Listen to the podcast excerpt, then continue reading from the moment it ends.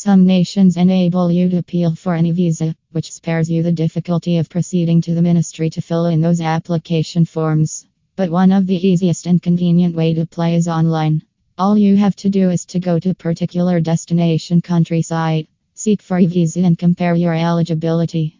If you are eligible, then you can follow these steps for applying for an online visa. Download the e visa application from the internet, fill up the appropriate details, and submit the application form online. Pay any visa charge online, receive it online through email, print it and present it at the immigration of the destination country. E visa will be stamped to your passport on the entrance. According to Royal Migration Dubai, a Dubai based immigration services company, this is how one can apply for a visa online.